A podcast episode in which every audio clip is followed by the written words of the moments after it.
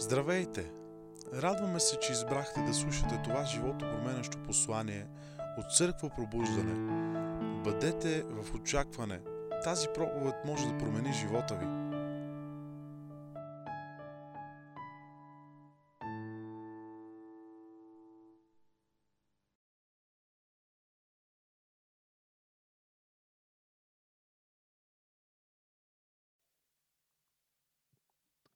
Отворете Библията си заедно с мен на а, Ефесяни.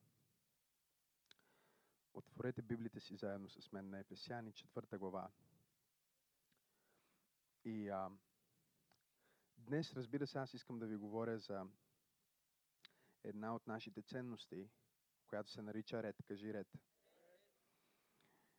Църква пробуждане а, до сега си говорихме за това, че църква пробуждане е църква на щедрост. Кажи щедрост. Какво е щедрост? Щедрост е, че каквото и да правим, ние го правим от сърце. Каквото и да правим, ние го правим до край. Кажи щедрост. Каквото и да правим, го правим от сърце. Каквото и да правим, го правим до край, защото го правим за Исус. Кажи, правим го за Исус. И затова го правим на макс. И вчера, между другото, съм благодаря на всеки един от вас, който ми честити именния ден. А, дори и аз не знаех, че имам имен ден вчера. Така че тези от вас, които не сте ми честитили, не се чувствайте сега притеснени, нали? А, аз също не знаех, че имам имен ден. А, но някои хора са толкова прекрасни, че дори знаят именния ден на, на своя а, духовен баща и ми честитиха и когато влязох да чета а, нали, той имен ден за свети Максимилиан и как а, името Максим означава най-великият във всичко. И а, аз го приемам в името на Исус. Смирено приемам това име. А, но го казвам, защото ви казах, че всичко, което правим за Бог, го правим как? На Макс. Тоест, правим най-великото, най-доброто за най-великия. Амен. Исус Христос, Сина на Бог. Ефесяни 4 глава. И днес ще говорим за ред, защото църква пробуждане, църква на ред. Говорихме за щедрост и миналия път Маркос говори за а, хваление и поклонение, за живот на поклонение. Ние сме хора, които обичат да хвалят Бог. Ние не сме църква, която казва, ох, сега трябва и ръцете да си издигам. Разбира се, че ще си издигнеш ръцете. Христос стоя на кръста часове наред, прикован и разпънат за теб, а ти не можеш да издигнеш дори ръцете си за него. Разбира се, че ще си издигнеш ръцете. Разбира се, че а, ще си изправиш. Разбира се, че ще ръкопляскаш. Защо? Защото Божието Слово ни казва в псалми, хвалете Господа, защото е добро. Божието Слово ни казва в, в Тимотей, искам всички мъже да издигат святи ръце. В молитва, в хваление, навсякъде, по всяко място. Може ли всички мъже да издигнете ръцете си? Бог иска вие да издигате ръцете си в дома си. Издигнете ги високо и двете си ръце. Ако държите нещо, служете го на страна. Издигнете ръцете си, мъже. Бог иска вие да издигате тия ръце. Защото всеки път, когато вие издигате тия ръце, това означава, Господи, аз се предавам на Теб. Както едно малко детенце се предава на своя баща, аз се предавам на Теб. Може да съм баща, може да съм пастор, може да съм лидер, може да съм бизнесмен, може да съм какъвто и да съм. Пред, пред Твоето лице, Господи, аз съм дете. И затова издигам ръцете си като дете, защото аз осъзнавам, че ако ти не си моя баща, аз няма да мога да бъда баща. Ако ти не си моя лидер, аз няма да мога да бъда лидер. Ако ти не ме водиш, аз няма да мога да водя хората. Ако ти не ми дадеш нещо, и затова ние издигаме ръце. И Библията казва да издигаме ръце на всяко място. Издигни ръцете си. Без никакъв срам, без никакъв гняв. Тия ръце не трябва да бъдат използвани за гняв. Тия ръце не трябва да бъдат използвани за срам. Тия ръце не трябва да бъдат използвани за нечистота. Те трябва да бъдат използвани за добри дела. Те трябва да бъдат използвани за да прегръщат съпругата ти, за да галят децата ти, за да изработват финанси за семейството ти, за да изцеляват болните. Издигнете ръцете си всички заедно, и мъже, и жени, защото това въжи и за вас. Халелуя! Издигаме си ръцете. Затова, когато ние хвалим Бог и когато сме на църква, ние сме с издигнати ръце. И другото, което издигането на ръцете символизира е, че това е като настройване. Разбирате ли? Както антената ти я настройваш, за да хване определена чистота. Издигаш ръцете си, просто се настройваш на Божията чистота. Предавай се. Точно както полицая, когато каже на престъпника, Горе ръцете. Горе ръцете е, когато престъпника дигне ръцете си, това означава предавам се без бой, предавам се без съпротива. Някои от нас трябва да се научат да се предават без бой. Някои от нас трябва да се научат да се предадат на Бог, без Той да трябва да допусне определени обстоятелства. Тая седмица той е допуснал обстоятелства, защото не си се предал. Обаче, ако дойдеш на църква и кажеш, Боже, предавам се, някои от тия обстоятелства може да не те сполетят, защото той вижда твоя знак на предаване. Издигни ръцете си точно сега. Ръцете също така са място за приемане на сила и предаване на сила. Тук ли сте? Затова ние издигаме ръцете си. Всичко, което правим в църквата, може да свалите ръцете си, всичко, което ние правим в църквата, има смисъл. Всичко, което ние правим в църквата, има значение. Така че никога не дей да бъдеш от тези хора, които си казват, защо правим това, защо правим другото? Защото е в нашата култура, защото е в нашата ценностна система. И ако го правим, значи има причина. Вместо да кажеш защо го правим, попитай, а, каква е силата в това нещо? Какво ще стане, когато го направя? Защото винаги, когато Бог ни дава инструкция, има полза за нас. Амен. Така че ние си говорихме за всички тия неща, които са важни в нашите ценности. А, щедрост, хваление и поклонение. И сега ще си говорим за ред. Кажи ред. И това е много вълнуващо,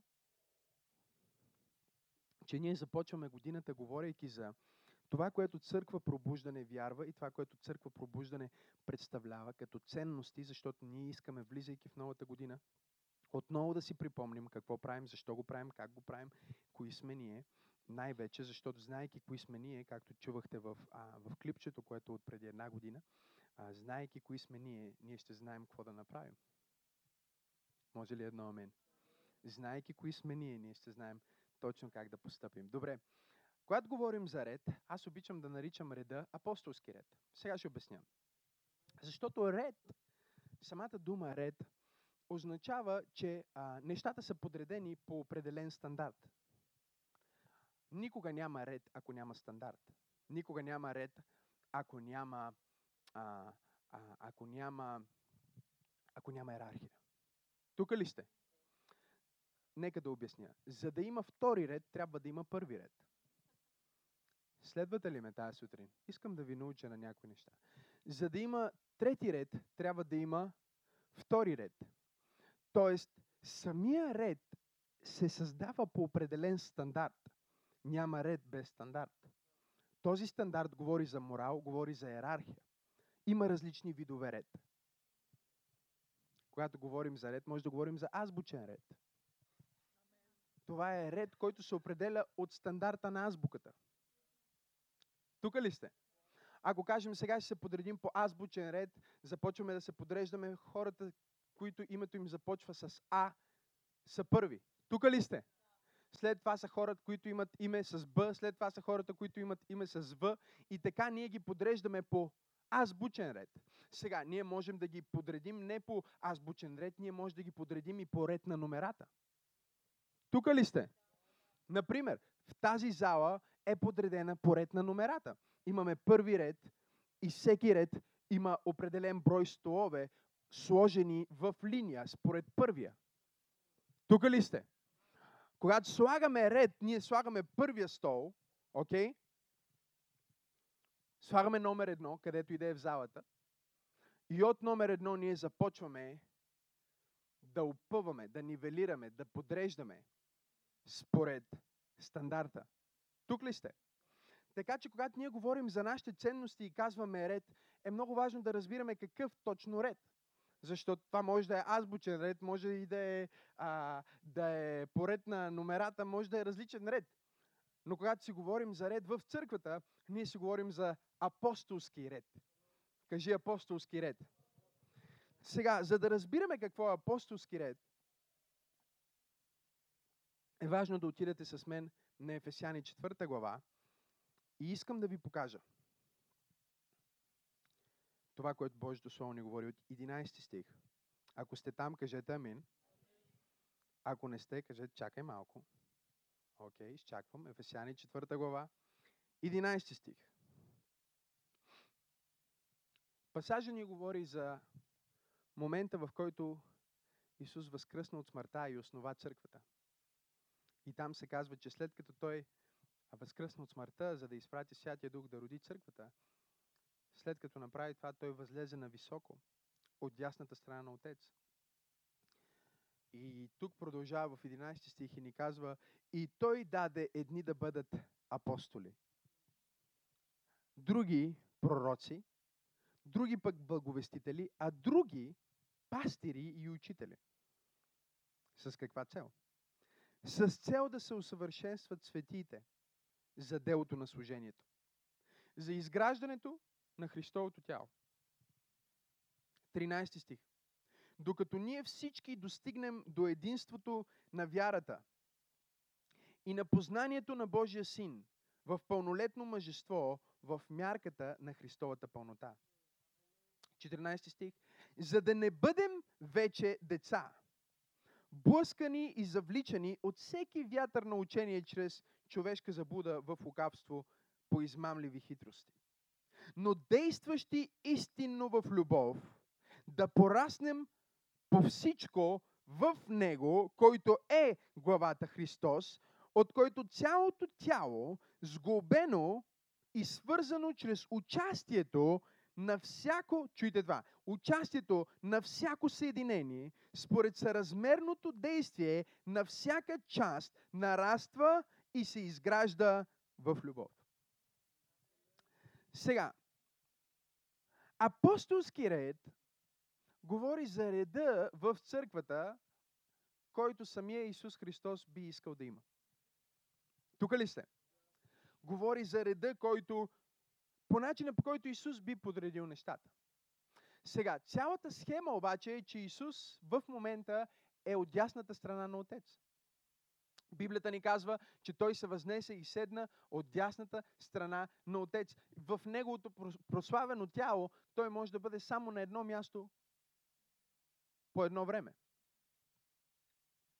Тук ли сте вярващи? Сега, искам да ви получавам тази сутрин, така че трябва да си водите записки и да бъдете с мен, за да схванете това, което ви обяснявам. Тоест, в прославеното си тяло Исус не може да бъде на две места по едно и също време. Той може да бъде само на едно място.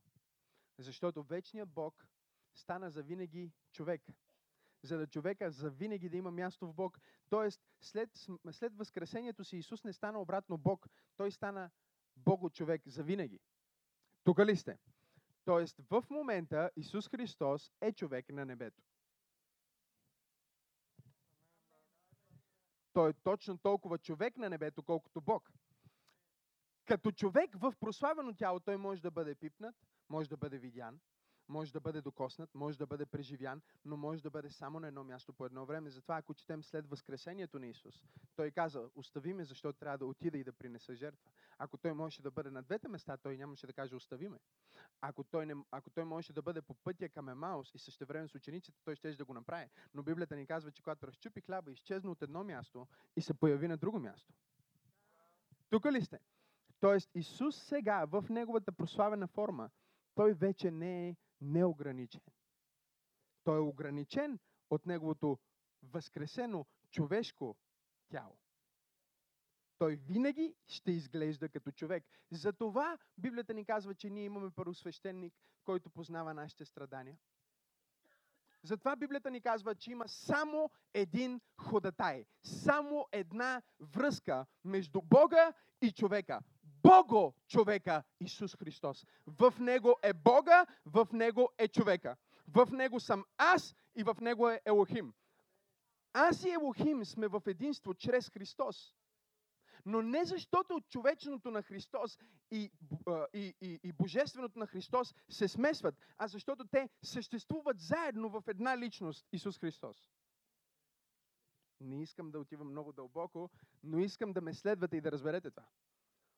Следователно, ако Исус може да е само на едно място по едно време, той не може да бъде сега в църква пробуждане и в църква пробуждане Штутгарт едновременно. Единственият начин, по който Исус може да бъде, е чрез Святия Дух. Затова е правилно това, което един от моите ментори, пастори казва, че Святия Дух е Исус без никакви ограничения. Тук ли сте? Той го казва по този начин, защото Исус има ограничения в прославеното си тяло. Точно както един ден ти ще имаш прославено тяло, това се нарича християнската благословената а, а, надежда, ти ще имаш хри, а, прославено тяло и ще можеш да се движиш м, а, с а, скоростта на светлината, с не скоростта на светлината, с скоростта на мисълта. В момента, в който помислиш, че си в дома на пастора в небето на гости и ми идваш директно на гости. Фу! Дори без да ме предупредиш, се появяваш директно на дивана в кухнята. Тук ли сте? Прославено тяло. Прославено тяло, което също може да яде. Исус се храни. Прославено тяло, което може да бъде осезаемо. Исус беше пипнат, но също прославено тяло, което мина през стени. Библията ни казва, а след много дни те бяха събрани в горницата от страх, от преследването, с заключени врати и затворени прозорци. И Исус и каза, не бойте се. Не бойте се. Мир вам. Втория път, когато той им се появи, не каза не бойте се, а каза само мир вам. Защото те вече бяха разбрали начина по който той функционира. Но първоначално това ги шокира, точно както би шокирало нас. Тук ли сте? Защо обяснявам всичко това? Обяснявам всичко това, за да разберем, че този пасаж ни казва, че Исус иска своята невяста по определен начин. Тук ли сте? Той иска своята... Вики, можете да дойдеш на сцената за малко? Той иска своята невяста по определен начин. Църквата, кажи църквата. А църквата е неговото тяло, ни казва Библията, изпълнена с пълнотата на онзи, който изпълва всичко във всички. Нали? Окей, записвайте си. Сега, църквата е неговото тяло. Тя трябва да бъде презентирана по начина, по който той я иска. Но сега той не може да бъде с църквата и да види църквата, защото той е от дясната страна на Отец. Той е главата на църквата, в друг смисъл той е покритието на църквата. Той е автора на църквата. Той е този, който е купил своята невяста, точно както в еврейската традиция, младоженеца откупува своята жена. И след това тя се пази до определен момент за него. Това беше момента, в който те са сгодени. Ние в момента сме сгодени с Исус. Църквата е неговата невяста в смисъл на годеница, повече отколкото в смисъл на жена. Защото все още ние не можем да консумираме пълнотата на това, което имаме в него. Затова Библията ни казва, отчасти знаем и отчасти пророкуваме. Сега, обаче идва момента, в който ние имаме тайнства в тая църква и чрез тези тайнства ние можем да получим предвкусване на онова, което има да дойде. Тоест, когато ние вземем Господна трапеза, е като че вече консумираме това, което един ден ще консумираме, когато един ден се съберем на невястата, на сватбата, на, на, на агнето. Сватбата на агнето всъщност ще бъде момента, в който ние ще консумираме в пълнота това, което сега консумираме от части. Сега, ако ние все още не сме напълно в това единство, в което ще бъдем, но имаме тайнства, чрез които можем да влезнем в това, което ще бъдем. Как влизаме в това, което ще бъдем? Ривиди би, Христи ли би, Анзове? Чрез молитва в Святия Дух. Как влизаме в това, което ще бъдем? Всеки път, когато вземем Господна трапеза. Как влизаме в това, което ще бъдем? Когато си във водното кръщение, нещо свръхестествено се случва и ти предвкусваш това, което предстои. Затова Библията ни казва, че ако някой отпадне от вярата, е трудно да се възстанови. Особено особено ако е опитал от силата на идните неща в бъдещия век. Бъдещия век говори за вечността, в която ние ще стъпим, когато ние ще тестваме, ще пробваме, ще ядем напълно от всичко, което можем да получим. Няма да има сила в Бог, която ние няма да можем да преживеем. Няма да има присъствие на Бог, което ние няма да можем да просмучим. Затова Той ще ни даде прославени тела, за да можем да устоим на Неговата слава, да устоим на Неговото присъствие, да се разхождаме в славата на Елохим, в атомната централа на небето, откъдето произлиза всичката енергия и сила. Там ние ще живеем. Сега, Святия Дух беше даден обаче на тази църква в залог, че един ден младоженеца, който я купил, също ще се я вземе. И затова всеки път, когато ти общуваш със Святия Дух, това е потвърждението, че ти си спасен. Всеки път, когато ти се молиш, това е потвърждението, че ти имаш вечен живот. Всеки път, когато ти четеш Библията, това е потвърждението, че ти принадлежиш към вечността. Защото Бог заключи неща от вечността във времето, които да бъдат мистерии и тайни, чрез които ние да отключим вечността във времето и да получим от ресурсите на вечността във времето. Един от ресурсите, които Бог заключи във времето, за да отключи вечността, е пророка. Когато си в присъствието на пророк, ти можеш да бъдеш свързан с вечността. Изпреварвам себе си, но нека да обясня. Наричат ме The Master of Mysterious Mysteries. Да. В Англия ме наричат Господаря на мистериозните мистерии. Защото някои дълбоки откровения ще слезнат тая сутрин в живота на някой. Сега, той си приготвя църквата, за да я вземе точно както я иска. Библията ни казва като невяста, която е чиста и свята, без петно и без бръчка. Тоест, той я иска по определен начин, обаче понеже той е отясно на отец сега, а неговата невяста е на земята, той все още е неговата глава, но той има само няколко начина да комуникира с тази невяста. Единият начин да комуникира с, с невястата, с тялото е точно както мозъка комуникира с крайниците ти, с а, ръцете ти, с краката ти. Вики дори в момента не разсъждава, леко ще се завъртя. Вики не разсъждава, ще си хвана ръцете така. Тя не мисли за това. Мозъка и подсъзнателно прави това за нея. И начина по който нейният мозък изпраща заповед на нейните ръце е чрез нервната система. Святия Дух е нервната система на тялото Христово. Затова Исус каза, че само когато Святия Дух дойде, ние ще знаем всичко, което Той ни е казвал и което мисли. Затова Той каза, че когато Святия Дух дойде, ние ще имаме ума на Христос. Тоест, само и единствено чрез Святия Дух, църквата може да изпълни задачата, която Бог и дава. Направи крачка напред. Ето това е Святия Дух. Сега, Святия Дух изпраща сигнал от главата Исус Христос. Затова Исус каза, Той ще ви напомни за това, което съм казал, ще ви открие идните неща. И също каза, няма да говори от себе си, но от мен ще взема и ще казва на вас. От мен ще взема и ще казва на вас. Нервната система на тялото Христово е Святия Дух. Когато Святия Дух започне да се движи в една църква, както се движи в църква пробуждане, първото нещо, което той трябва да изработи, за да църквата да бъде в ред, записвате ли си, е координираност на движенията. Не е ли феноменално как аз мога да стоя в момента пред вас и да говоря и въобще дори да не спирам, за да се замисля какви ще са следващите ми думи? Ума ми работи на такива обороти в духа на Бога. Духа ми работи на такива обороти, че аз дори не мисля в момента, че правя така с ръката си. Аз не казвам ръка. Върти се сега. Няма нужда от усилие. То става почти автоматично. Защо? Защото моето тяло оперира в единство. Координираност на движенията. Ако аз кажа на Вики, направи три крачки напред, обаче само десния и крак се покори, тя никога няма да може да се предвижи. Въпреки, че крака е получил сигнала, ума, главата Христос го е изпратил, Святия Дух го е предал до цялото тяло. Но ако цялото тяло не иска да се предвижи напред заедно с този крак, то не може да влезне в Божията съдба. С други думи, за да църква пробуждане да влезне в своята съдба, е нужно, точно както ни казва Ефесяни, това, което прочетохме тук, що участието и силата на всяка една частица.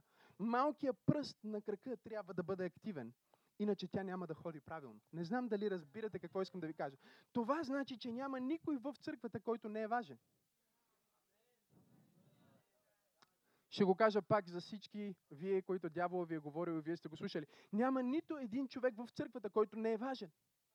Ти може да си котрето на десния крак. Не, нека отидем по-далеч. Може да си ноката на котрето на десния крак. Но аз съм имал щупен нокът на котрето на десния крак. И искам да ви кажа, че цялото ми тяло променя начина по който функционира, защото силата, която трябва да дойде от това котре, не идва към тялото. И сега цялото тяло страда и не функционира правилно заради най-малката част на моя крак. Погледни човек до теб му кажи, ти си важен. Сега, обаче, понеже Бог знае, че ние, вярващите хора, веднага ще започнем да казваме, о, аз лично, значи тогава ще си говоря със Святия Дух. И аз ще реша какъв ще бъда. Толкова много християни са толкова объркани. Те говорят за моето служение. Те говорят за това, което аз трябва да направя. Аз, аз, аз. Имаше една проекция голямото аз. Може да чуете. Те не осъзнават, че те не избират коя част от тялото да бъдат. Апостол Павел ни каза, какво ако когато каже искам да съм ръка? И ако, ако ръката каже, бе не ми трябвате, ще си живея отделно. Затова няма един човек, който е църква и когато се съберат трима човека вкъщи за да се молят, това не е църква. Защото за да има църква, има нужда от апостолски, а за да има ред, трябва да има. И самия ред означава, че има първо, второ, трето, четвърто, пето, шесто, седмо, осмо, девето, 20, 30, 40, 50, 60, а не едно, две, три. Нали знаете, ако сте били а, като мен, е много лесно да подредиш три ризи в гардероба. Става трудно, когато имаш 43. Тук ли сте? Тогава имаш нужда от ред. И тогава това наистина е гардероб. Преди това не е гардероб, защото можеш да го закачиш където искаш. Може да го закачиш на три ризи, може да ги закачиш на вратата, на тивито, може да ги закачиш на дръжката в банята. Някой казва, Боже, направих това тази сутрин и той човек ми казва какво съм направил. Виж, знаем някои неща. Кажи, тялото Христово трябва да оперира в единство. Сега, единството е координираност на движението, обаче Бог знае, че ние веднага ще си кажем и тогава всеки за себе си. Всяка част си има личен контакт тук. Както много християни казват, о, аз директно общувам с Исус.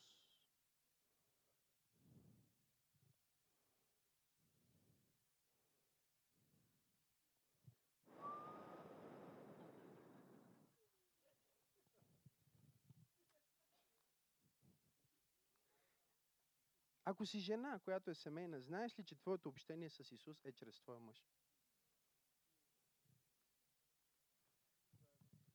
Знаеш ли? Ти дори нямаш общение с Исус без твоя мъж. Ако си семейна. Затова апостол Павел каза, ако сте свободни, по-добре не ставайте семейни. Защото тогава ще си изберете господар който ще бъде точно под вашия главен господар Исус, ще имате друг господар. И вие ще вземете Неговото име. Така че, щом един път ти си взела Йовева, ти вече нямаш лично взаимоотношение с Исус отвъд твоя съпруг.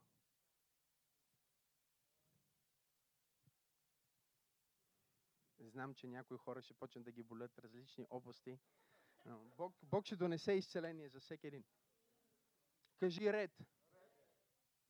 О, ако имам време да направя цяла поредица, ще го направя, но нямам време. Кажи покритие. Ние не разбираме тия неща. Ние не знаем какво значат. Хората си мислят всеки за себе си демокрация, ама Божието царство не е демокрация. Божието царство не е социализъм. Божието царство не е комунизъм. Благодаря за това, Амин, от дясната страна на първия ред. Казах, че Божието царство не е социализъм не е комунизъм и не е демокрация. Исус не дойде да каже, добре, бюлетина 5. Може да ми изберете.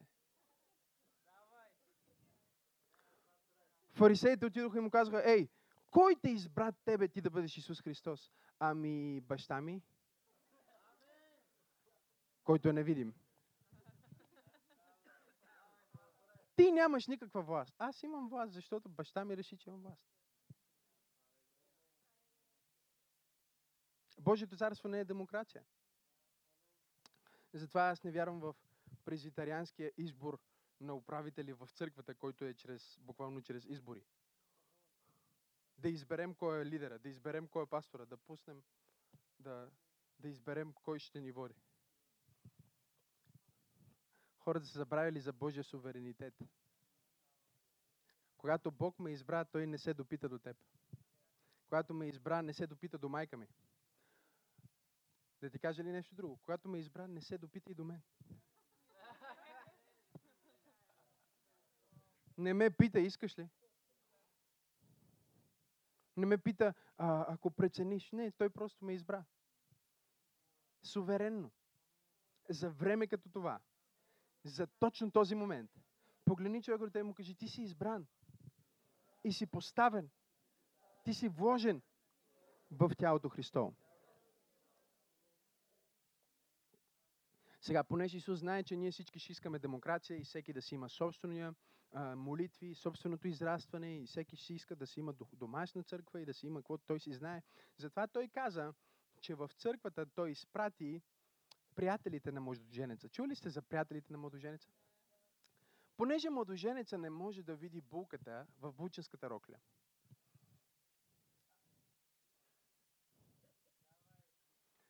Той трябва да я види в деня на сватбата. И за да я види в деня на сватбата и да не я е виждал преди това, той има приятели, които изпраща, които знаят неговия стил.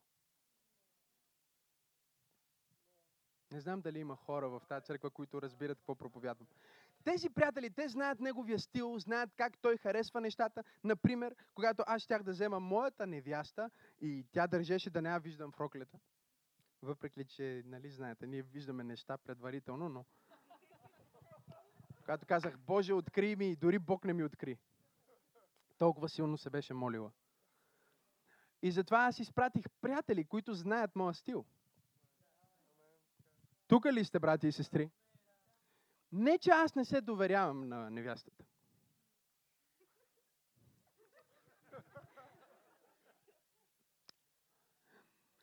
Не е толкова свързано с моето доверие към невястата, колкото в моето желание всичко да е перфектно, защото се прави веднъж. И не знам дали вие осъзнавате, че всъщност цялата Вселена се подготвя и очаква сватба. И църквата, ние сме невястата, която се приготвя за тази сватба. И за да Исус да подсигури, че църквата няма да изтракне да си направи някаква луда прическа,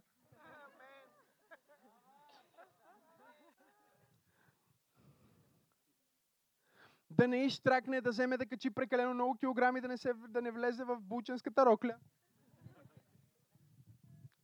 За да гарантира, че булката ще бъде точно както той би искал и че той ще я приеме, ще я хареса и деня ще бъде точно какъвто трябва да бъде. Божието Слово ни казва в Ефесяни, когато той се възнесе на високо, той даде дарове на хората, апостоли, пророци, пастори, учители и евангелизатори за изграждането на църквата, за усъвършенстването на невястата, за да може тя да извърши делото на служението, докато всички ние израснем в пълнотата на Христовия ръст, докато ние всички достигнем до зрялост във вярата, докато ние всички сме готови да отидеме на сватбата и да бъдем една църква. Защото има една невяста. Някой казва, защо Исус не се е върнал още, защото той иска една невяста, а на земята има прекалено много. И всички те си мислят, че те са правилната невяста. Православните мислят, че те са правилната невяста, и католиците мислят, че те са правилната невяста, и протестантите мислят, че те са правилната невяста, а не знаят, че всъщност пробуждане е най-правилната невяста.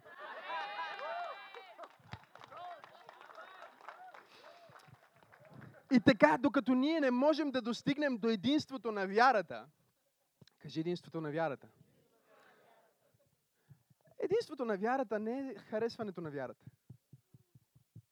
Разбирате ли? Единството на вярата не е одобрението на вярата. Единството на вярата не се основава на това ти си ми симпатичен или не си ми симпатичен. Харесва ми това, което правиш или не ми харесва това, което правиш. Единството на вярата е, че ние вярваме в едни и същи ценности, в едни и същи неща. И ако ние вярваме в едни и същи неща, ако ние вярваме, че Бог Отец самогъщи, без начало и без край, създаде тази земя и Той а, изпрати своя син, за да ни изкупи от греха и умря на кръста и възкръсна от мъртвите, че, че Той възкръсна и седна от дясно на Отец. Ако вярваме в Святия Дух, в църквата, в прощението на греховете и общението на светиите, това е достатъчно, за да имаме единство във вярата. Защото ние сме призвани да имаме единство във вярата. Тук ли сте? За да Исус да може да подсигури, че църквата ще бъде такава, каквато Той я иска, Той изпрати петкратното служение. Нещо повече, той основа църквата на два определени дара от петкратното служение. Готови ли сте? Ефесяни 2 глава. Отворете Библията си заедно с мен. Сега, ако не сте от църква пробуждане и сте на гости, стискайте зъби, записвайте яко.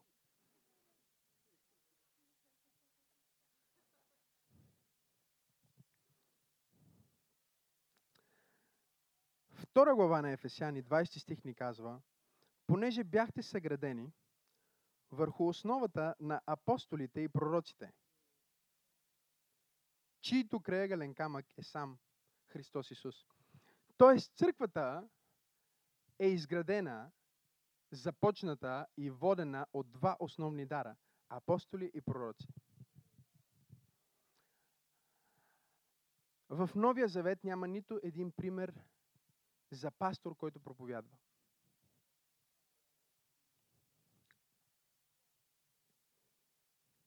Сега, аз не искам вие да приемате това, което ви казвам, просто защото аз съм вашия пастор. Или поне така ме наричате. Искам да го проверите. Потърсете един пастор в Библията, който проповядва в Новия Завет, Деяния на апостолите. Един пастор. Намерете един пастор, който води църква. Няма такова нещо. Църквите са създадени, започнати и водени от два основни дара – апостоли и пророци. Сега, ще го кажа пак, за да потъне в тия от вас, които сте шокирани в момента. Църквите не могат да бъдат водени от пастори. Един пастор няма това, от което се нуждае, за да води църква. Освен ако той не е под апостол или пророк. Тогава той може да функционира като пастор, иначе не може да функционира. Защото просто няма на какво да съществува, няма основа на която да стои. И затова в Библията вие никъде няма да видите пастор, който води църква, или пастор, който проповядва, или пастор, който прави чудеса и знамения дори. Няма да го видите. Потърсете в Новия Завет. Сега, аз знам, че това ще бъде революционно за някой от вас, но влизам в реда. Сега, ако църквата е дом, ако църквата е здание, нека да ви обясня как изглежда. Вики, може да стоиш, може да стоиш. После ще ти кажа кога трябва да слезеш. Ако църквата е дом, тогава основата на църквата е апостолското служение. Дори Исус се нарича апостола на нашите изповед. Ако ние гледаме основните дарове, в които Исус функционира, когато функционира на земята, той функционира като апостол и пророк. Не като пастор на църква. Затова имаше само 12 човека, за които се грижише, но забележете, той не произведе овце, а произведе апостоли. Всеки един от хората, които Исус избра да променят света, беше апостол. Нито един от тях не беше пастор.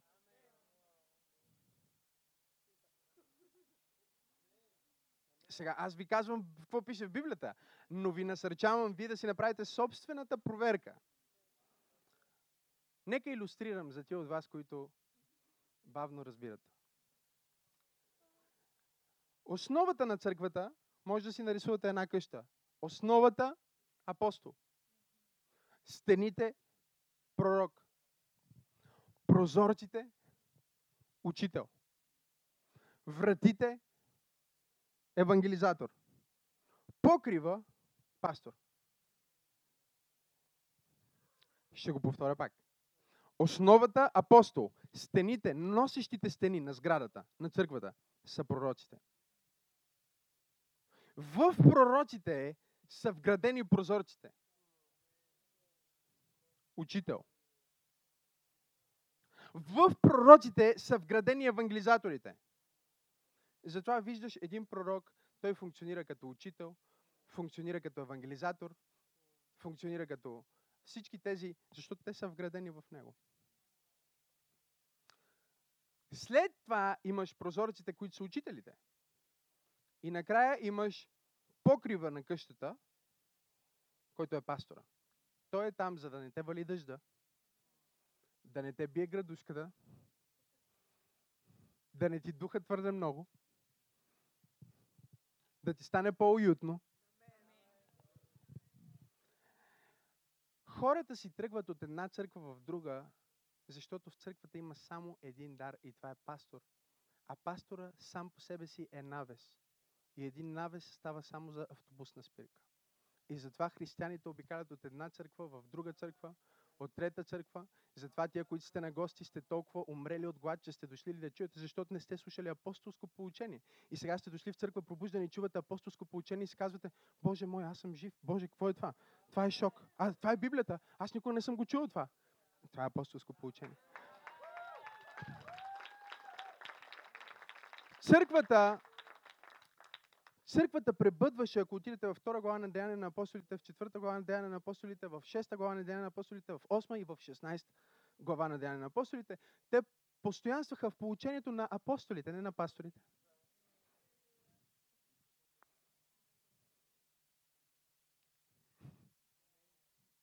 Сега, толкова много църквата е изгубила през годините, че вече е странно да наречеш някой апостол или пастор или пророк или учител, или евангелизатор. Защото църквата е изгубила есенцията. И затова църквите са се превърнали в автобусни църкви. А, в, автобусни църкви, да, автобусни спирки. Минаваш, отиваш, криеш се от дъжда, да не те бие много дъжда, качваш се на следващия автобус, следваща станция. Отиваш в следващата станция, църква, ери коя си. Окей, не те вали дъжда една-две години, обаче няма нищо. Това не е дом. Има проповед, има съобщение, има хваление, ама не е дом. Защото няма основа. Защото пастора като дар на служение дори не е призован да проповядва. Той е призован да се грижи, да съветва. Прекалено много ли ви дойде? Нека да свършим с една молитва. Нека, нека. Виждам, че почна да ви замъглява погледа на някой от вас. Сега, защо, защо тогава, защо аз не казвам наричайте ме пророк или апостол или бла бла бла? Защото хората разбират пастор, няма нужда да го натоварваме, но за да вие да получите наградата си на небето, ще трябва да ме разпознаете като това, което наистина съм. Ако не ме разпознаете като това, което наистина съм, няма да получите тази награда. Затова Исус каза, който даде чаша на пророк и го нарече пророк или в името на пророк, защото е пророк, ще получи награда на пророк, а не просто който даде чаш на пророк. Той каза в името на пророк. Тоест, ако ти не разпознаваш дъра, от който приемаш, ти не можеш да получиш наградата му. Църквата е основана на тези два основни дара, но те не принадлежат на една местна църква. И затова ние днес искаме да ги наричаме всякакви други, но не водачи на църкви. Защото те принадлежат на много по-голяма аудитория. Те принадлежат, не знам дали разбирате какво искам да ви науча. Местният пастор е местен пастор. Аз никога няма да бъда местен пастор. Аз съм твоя пастор, защото ме е грижа за теб, има пастирско сърце, но аз не съм пастор. И затова има стени. Иначе щеше да те блъсне нещо. Кажи носещи стени. Сега, вижте, ако вземеш само е, е, много църкви са навес, други църкви имат един учител. И това е най-скучната църква, в която хората спът неделя сутрин. И има само 34 баби, в най-добрия случай.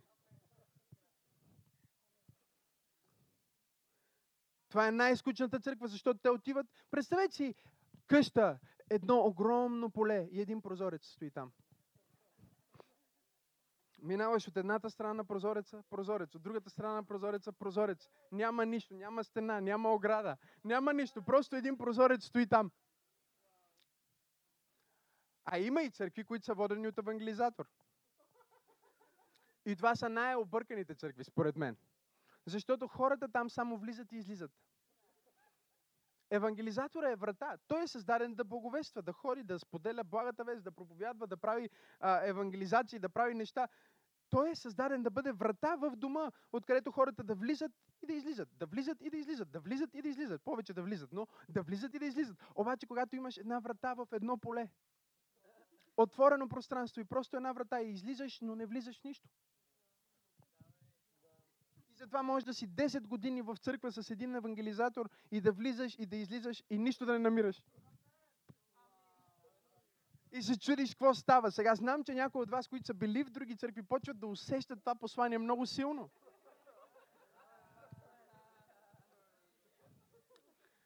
Моите духовни синове и дъщери, които винаги са били тук, те дори не знаят защо е това, което вие усещате. Дори не могат да се изсмеят както трябва, защото не могат да го асимилират. А, какво значи то прозорец там? Ние сме свикнали някой да направи нещо. Защото не е църква. Да свърши ли? Това е много важен урок, който ви дам днес. Ако искате да ви го покажа, защото знам, че много от вас сте неверници, а, отидете в Първо Коринтияни, понеже не ми вярвате, защото толкова години са ви учили неправилно, че сега като чуете правилно и почвате да се обърквате. Айде, 12 глава, Първо Коринтияни, 12 глава, и ще ви покажа това, което говоря. Знаете ли, че всъщност пастора, учителя и евангелизатора са една категория дар? Те са към множествено число учители. Те са учители. И Библията ги разделя даровете на служение на три дара. Апостол, номер едно, пророк, номер две, учители, номер три. Дори не ги изброява, че са пастори, евангелизатори и учител. Просто ги събира и казва, те са учители. Тук ли сте? Сега ще ви го покажа, защото много хора са били учени неправилно дълго време. 27 стих. Първо Коринтияни 12 глава 27 стих. А вие сте Христовото тяло и по-отделно сте части на Него. И Бог е постановил някои в църквата да бъдат първо какво? Първо какво? Окей. Okay. Второ какво? Трето какво? Значи вече имаме ред. Имаме първо, второ и трето, нали? Сега за тези от вас, които може би не го разбират, първо на гръцки е протон, което означава номер едно. Номер едно в смисъл на това, че когато имаш олимпиада и имаш обикновенно трима, които финишират. Те се предполага, че повече финишират, но трима са тези, които получават медалите. Тук ли сте? И този, който е номер едно, се нарича протон. Той е най-отгоре и получава златния медал. След това имаме Делторон, което е второ място, сребърен медал. Той е малко по-надолу от първо място. И след това имаме трето място. Учители. И това е езика, който апостол Павел използва, за да може ние да не се объркваме, защото в някои църкви казват най-основният дар, най-важният дар на служение е пастора. Да, ама Библията не го казва никъде. Когато трябва да обясняваш нещо много, защото не го пише в Библията, вече знаеш, че си в направената посока. И понеже църквите са били водени от пастори, а пасторите са хора, които би трябвало да дават грижа, любов, внимание, църквите се превръщат в затворено общество. От оплакващи се, разглезени хора, които дори не знаят за какво са там. Това е, това е начинът по който църквата функционира. О, не ви помолих да ръкопляскате, така че ако ще ръкопляскате, поне ръкопляскайте както трябва. И почват да хленчат. О, защо мен? Почват интриги, почват неща, защото те нямат идентичност. Един пастор не може да даде идентичност. Има само два дара на служение, които могат да дадат идентичност и естество на църквата. И това е апостол и пророка. Затова, когато Варнава отиде, Библията ни казва, че а, в, в Антиохия самите вярващи бяха толкова живи, толкова силни, че когато излезнаха от Ерусалим, бяха изгонени от Ерусалим при преследването. Когато излезнаха от Ерусалим, самите вярващи започнаха да се събират. Започнаха да се молят. Без никой да ги организира, без никой да им казва какво да правят. Бяха една група от хора. Но Библията ни казва, че когато се чу за това от апостолите, те изпратиха Варнава който беше пророк и учител. Някой ще каже, беше апостол. Впоследствие той стъпи в апостолското си призвание. Защото апостолския офис е нещо, в което си призван, озряваш и стъпваш в него. Не е нещо, в което просто си призван. Пророка е просто призван. На 5 годинки аз пророкувах. На 7 годинки аз имах видени. Апостолското служение е приготвено за теб и той е като костюм, който е определен размер и ти израстваш. Той е за теб. Той е направен за теб. Има името ти върху него. Но ти трябва да израснеш в този костюм. И в момента, в който ти си достатъчно израснал, ти си озрял и влизаш в този костюм. И затова апостол Павел не беше апостол, а беше учител и пророк. Затова Библията ни казва, че имаше в Антиохия учители и пророци.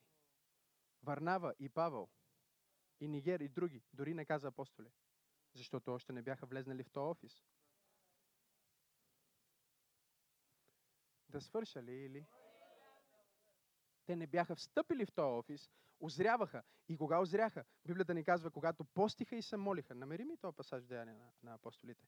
Когато църквата постише и се молише, и духът на Бога каза, това не е моя, а, духът на Бога каза, отделете ми Павел и Варнава за делото на служението. И тогава бяха изпратени и разпознати, че са апостоли. Тоест, преди да бъдеш изпратен, не можеш да бъдеш апостол. Трябва някой да те е изпратил. Но забележете, че църквата там си имаше собствен, а, как да го нарека, самите вярващи бяха толкова живи. Тук ли сте вярващи? Свършвам след 5 минутки. Самите вярващи бяха толкова живи, че те не чакаха някой да ги събере. Те се събираха. Те не чакаха някой да се погрижи за тях. Те се грижиха един за друг.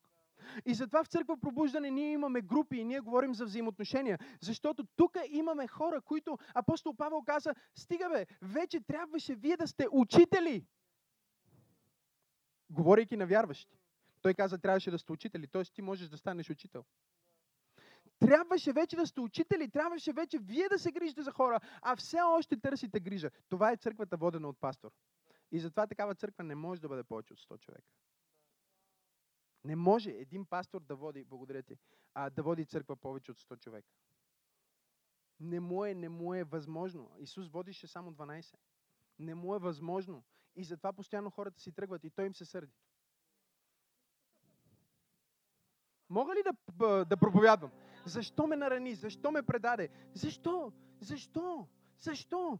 Защото човек трябва да израсне. Не мога вече да ме дундуркаш. Искам да направя нещо в живота си. Искам аз да служа на Бог. Защото даровете на служение са там. Номер едно, за приготвянето на вярващите, те да направят това, което ние правим. Тоест, апостола трябва да те научи как да бъдеш, да живееш като мисионер. Пророка трябва да те научи как да чуеш Божия глас, как да виждаш в духа, за дарбите на Святия Дух. Тук ли сте? Учителя трябва да те научи как да получаваш. Пастора трябва да те научи как да даваш грижа. Евангелизатора трябва да те научи как да боговестваш. А само апостола може да те научи и пете. Тук ли сте? Защо? Защо бе предаваш? Защо му оставиш? Защото ти си пастор.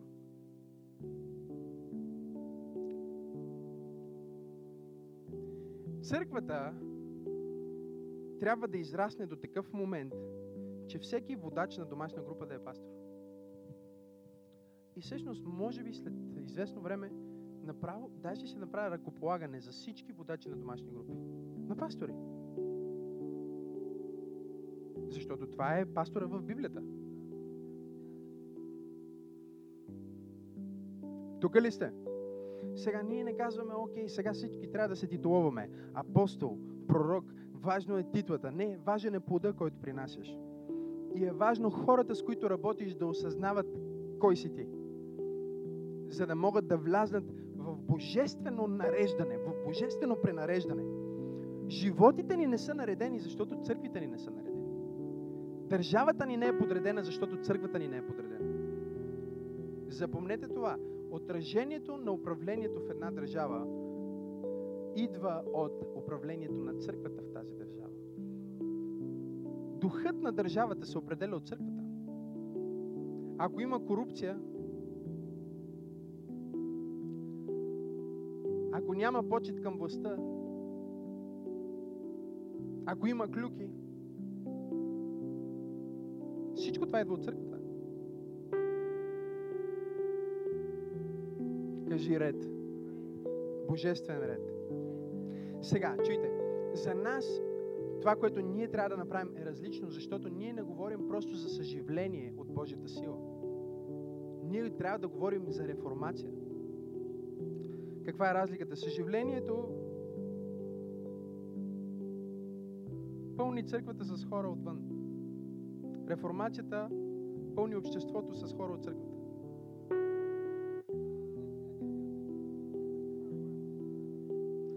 Реформацията е когато отиваш да си купиш баничка, жената е вярваща. Отиваш на метрото за билет, че жената е вярваща. Качваш се на такси, човека е вярващ. Политика се изправя в парламента, благодари на Бога. Това е реформация. Една реформация трябва стотици години да, да я унищожиш. И в повечето случаи не можеш. Вижте Америка. Бориха се, Америка потъваше, сега Тръмп стана президент. Най-харизматичната жена Пола Уайт, проповедник, се моли за Тръмп по ABC News, по CNN News, по всички. Най-харизматичният проповедник, испанец, Самуел Родригес, се моли за Тръмп. Пред всички хора. На посвещението му като президент, пастори, проповедници и лидери водиха неговото посвещение. Това е когато е имало реформация. Вече е дълбоко в ценностите. Сега за нас е по-трудно от много други държави, защото при нас е имало християнство. По-лесно е да е нямало християнство. Хората говорят за Йонги Чо. Ми да, обаче Йонги Чо е лесно, защото всичко там е някакви фалшиви богове, някакви измислени. Хората не знаят какво е християнство. Той идва и той става образа на християнството. Ако искаш да вярваш Исус, това е църквата, това е вида църква. Няма православни. Не знам дали разбирате какво ви получавам. Но когато имаме църква като църква пробуждане, която разбира тия неща, и хора в църквата, които казват, аз имам мандат към тая държава. Тук ли сте вярващи хора? Аз имам отговорност към тая държава. Аз не мога да избягам, не мога да се откажа. Това е моята страна и аз имам мандат. Бог може да иска аз да съм президент, Бог може да иска аз да съм министър, Бог може да иска аз да съм адвокат, Бог може да иска аз да съм бизнесмен. Аз имам мандат към тази държава и в тази държава аз ще царувам и ще управлявам и аз ще завземам. Защо? Защото Бог е с мен и аз съм в апостолски ред. Най-нужното нещо за един вярващ, за да влезне в Божията съдба, е пророк. Защото в момента, в който го потвърдя, вече е като свиркане с уста да влезнеш там. И затова аз пророкувам, че тази църква ще влезе в нива на управление. Не само в радиото, в телевизията, не само в бизнеса, в политиката. Аз пророкувам и декларирам, като пророк на Бог, че тази църква ще влезне в нива на управление. Когато хората ще кажат, ти ходиш ли на църква и ще имат предвид пробуждане. Чуйте, говорим си за промяна на мисленето. Помислете си колко трябва да бъде променено мисленето, за да когато кажеш църква, хората да не виждат купол, а да виждат лица. Затова ние постоянно публикуваме във Фейсбук лица, лица, лица, лица, лица, лица, лица. Защото това е църквата. Обществото на Бог. Лицата, чрез които Бог работи. Кажи ред. Пасторе, защо реда в църквата е толкова важен за мен? Това е хубаво за църквата, което кажеш. Защо е важно за мен? Защото той ще се отрази на живота ти. Ако ти не си в ред в Божия дом, в дома ти няма да има ред. И тия, които се посветихте днес в църква пробуждане, искам вие да видите от деня на вашето посвещение как сънища ще се увеличат във вашия живот. Искам вие да видите от деня на вашето посвещение как взаимоотношението с жена ви ще започне да се подобрява. Искам да видите от деня на вашето посвещение как децата ви ще започнат да ви носят по-добри оценки. Защото когато ти влезнеш под авторитет, когато ти влезнеш в ред, ти получаваш наследство. Получаваш наследство, което идва в живота ти и започва да функционира. Защо, защо дявол атакува две неща? Той атакува образа на църквата и образа на мъжа. Защото и двете говорят за Христос. Ред означава мъжете да бъдат мъже. Благодаря за това, амен. И жените да бъдат жени. И ако случайно има някой тук, който все още се чуди какво е, провери си инструментариума. Бог ти е дал определен инструментариум и Той ще ти открие точно какво си. Но не си то със сигурност. Бях в една държава наскоро, имаше туалетна и за то. И викам в името на Исус. Аз затварям тази врата за моя народ. Затварям врата за моята държава. В името на Исус. Чрез кръв и чрез огън. Аз блокирам всяко действие на дявола.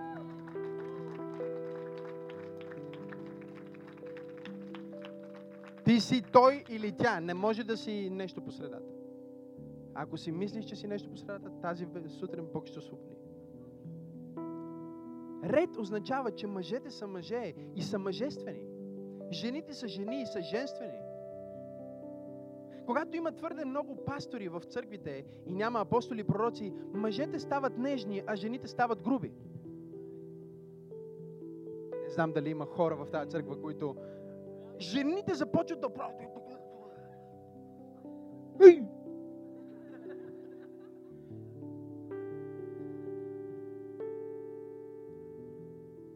А мъжете почват да хвалят Бог така.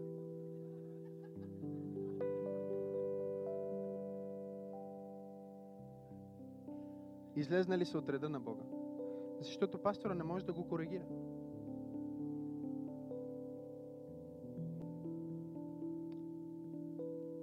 Той може да ги обича, не може да ги коригира. Само апостол и пророка могат да внесат кор- корекция. Затова пастора в църквата на коринтияните не можеше да ги спре да прелюбодействат. Трябваше Павел да им напише послание и да им каже, стига хора, спрете с това нещо. А имаше пастор там. И пак не знаеше какво трябва да направи, какво трябва да им каже. Кажи, мъжете са мъже. И жените са жени. И децата са деца. И къщите са къщи. И бизнесите са бизнеси. И колите са коли. Защото има ред. Божия ред. Бог е Бог на реда. Той не е Бог на хаоса. Моя дом е в божествен ред. Църквата ми е в божествен ред. Аз съм в божествен ред. Точно сега в името на Исус. Всяко объркване спира сега. Има яснота, защото има ред. Чуй, когато има ред, ти знаеш кое е твоето място. Иначе не можеш да знаеш кое е твоето място. И ти търсиш твоето място и не можеш да го намериш. Или ти не си в ред, или мястото не е в ред. Но някъде няма ред. Защото когато има ред, ти знаеш кое е твоето място. Отиваш 500 човека а, седящи места в кинозалата и ти знаеш твоето място. Защо? Защото има ред. Когато има ред, ти винаги имаш място. Някой казва, о, реда, може би ще ми, няма да имам пространство за мен или ще стане твърде. Не, не, не. Реда ще ти открие твоето място. Когато има ред, тогава имаш място. Когато няма ред, first come, first serve. Кажи ред. Когато има ред в дома ти, децата ти ще започнат да те благославят. Когато има ред в бизнеса ти, бизнесът ти ще започне да те благославя. Когато само те боли и когато само ти тежи, това значи, че си извън ред. Или ти не си се покорил, или някой под теб не се е покорил и това създава дискомфорт.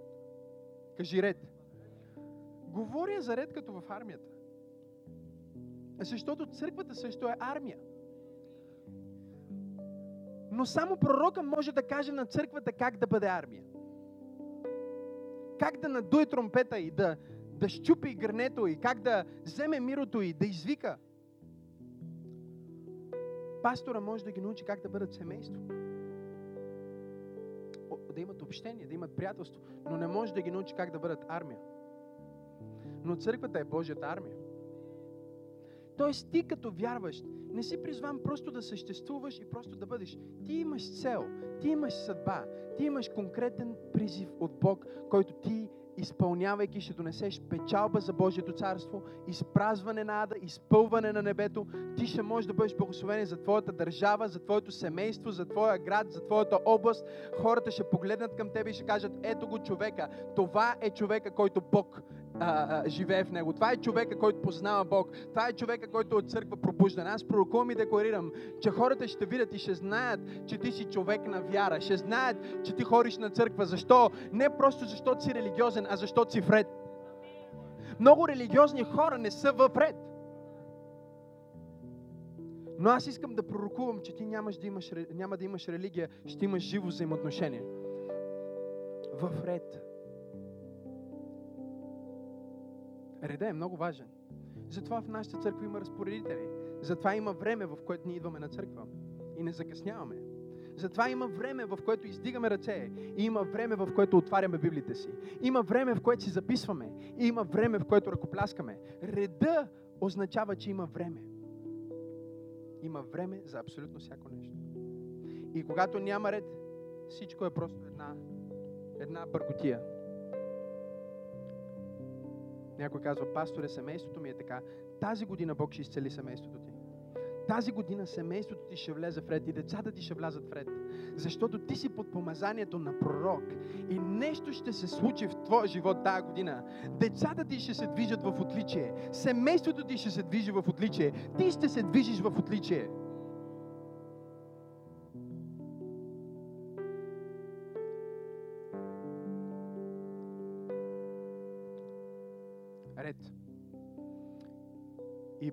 Понеже не мога да ви говоря толкова много за петкратното служение, още много, много, много времето ми свърши, въпреки че колко от вас биха искали да научат за петкратното служение.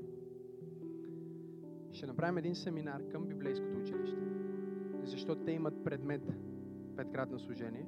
Вместо да е в училището, разбира се, то ще е за училището, учениците трябва да са на първите редове, ще го отворим за цялата църква и за всеки, който би искал да дойде и да чуе какво Бог има в предвид под прекратно служение и какво означава пастор, какво означава апостол, какво означава евангелизатор. Да спрат да си мислят, че ако викаш много силно и се молиш за хората си евангелизатор.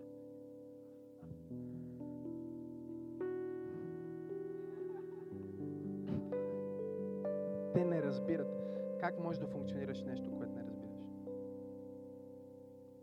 И дори някой от вас тук, вие сте призвани, някой от вас не само да имате сърце на пастир, всеки е призван да има сърце на пастир, някои от вас са призвани да бъдат в офиса на пастир, да се грижите за хората, да можете да ги благославяте, да можете да, а, да насочвате вниманието им към Исус, да ги водите в целта. И тази година Бог иска да ви подготви. Готови ли сме тази година да бъдем църква, която функционира в пълнотата на Бог?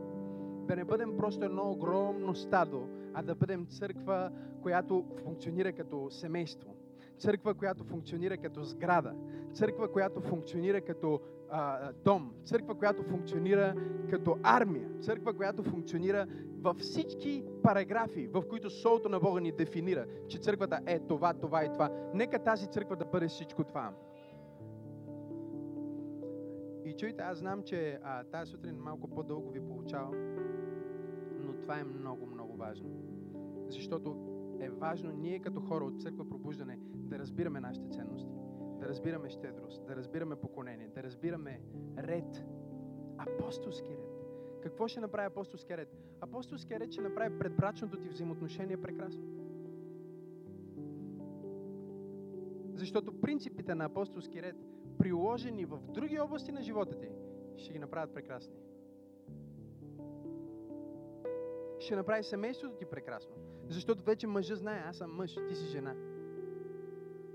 Няма такова нещо, жената да е мъжа в семейството и мъжа да е жената. Това са извращения на света, които не могат да бъдат в църквата. Нека мъжете да бъдат мъже. И жените да бъдат жени. Затова, когато аз а, говоря с мъже, постоянно ги тупам постоянно ги... Ще трябва да са мъжествени. С дамите е различно. С тях сме по-нежни. Но мъжете трябва да са мъже. Всъщност трябва да излезеш тази неделя, ако си мъж, от църква с настървен поглед. Алюя. Аз съм мъж. Тая седмица ще изкарам пари. Тая седмица ще спечеля. Тая седмица ще пробия. Тая седмица Тая седмица ще бъда пастор в моя дом. Тая седмица ще бъда свещеник в моя дом. Тая седмица ще бъда мъж на място. Тая седмица ще плата сметките. Тая седмица ще... Не знам дали има някой в тази църква. Ще помажа децата си тази седмица. Ще се моля за жена ми. Ще ги науча как да четат Библията. Тая седмица аз ще бъда мъжа, който трябва да бъда. И жените също трябва да излезете на стравени.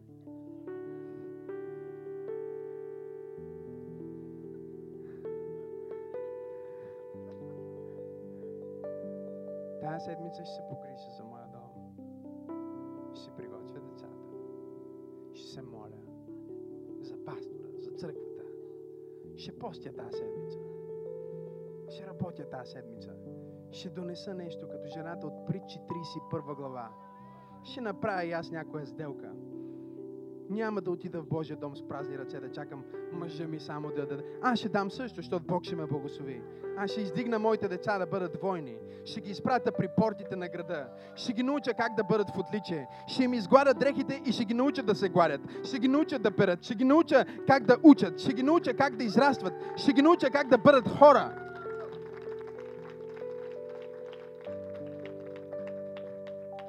Има ли жени в тази църква?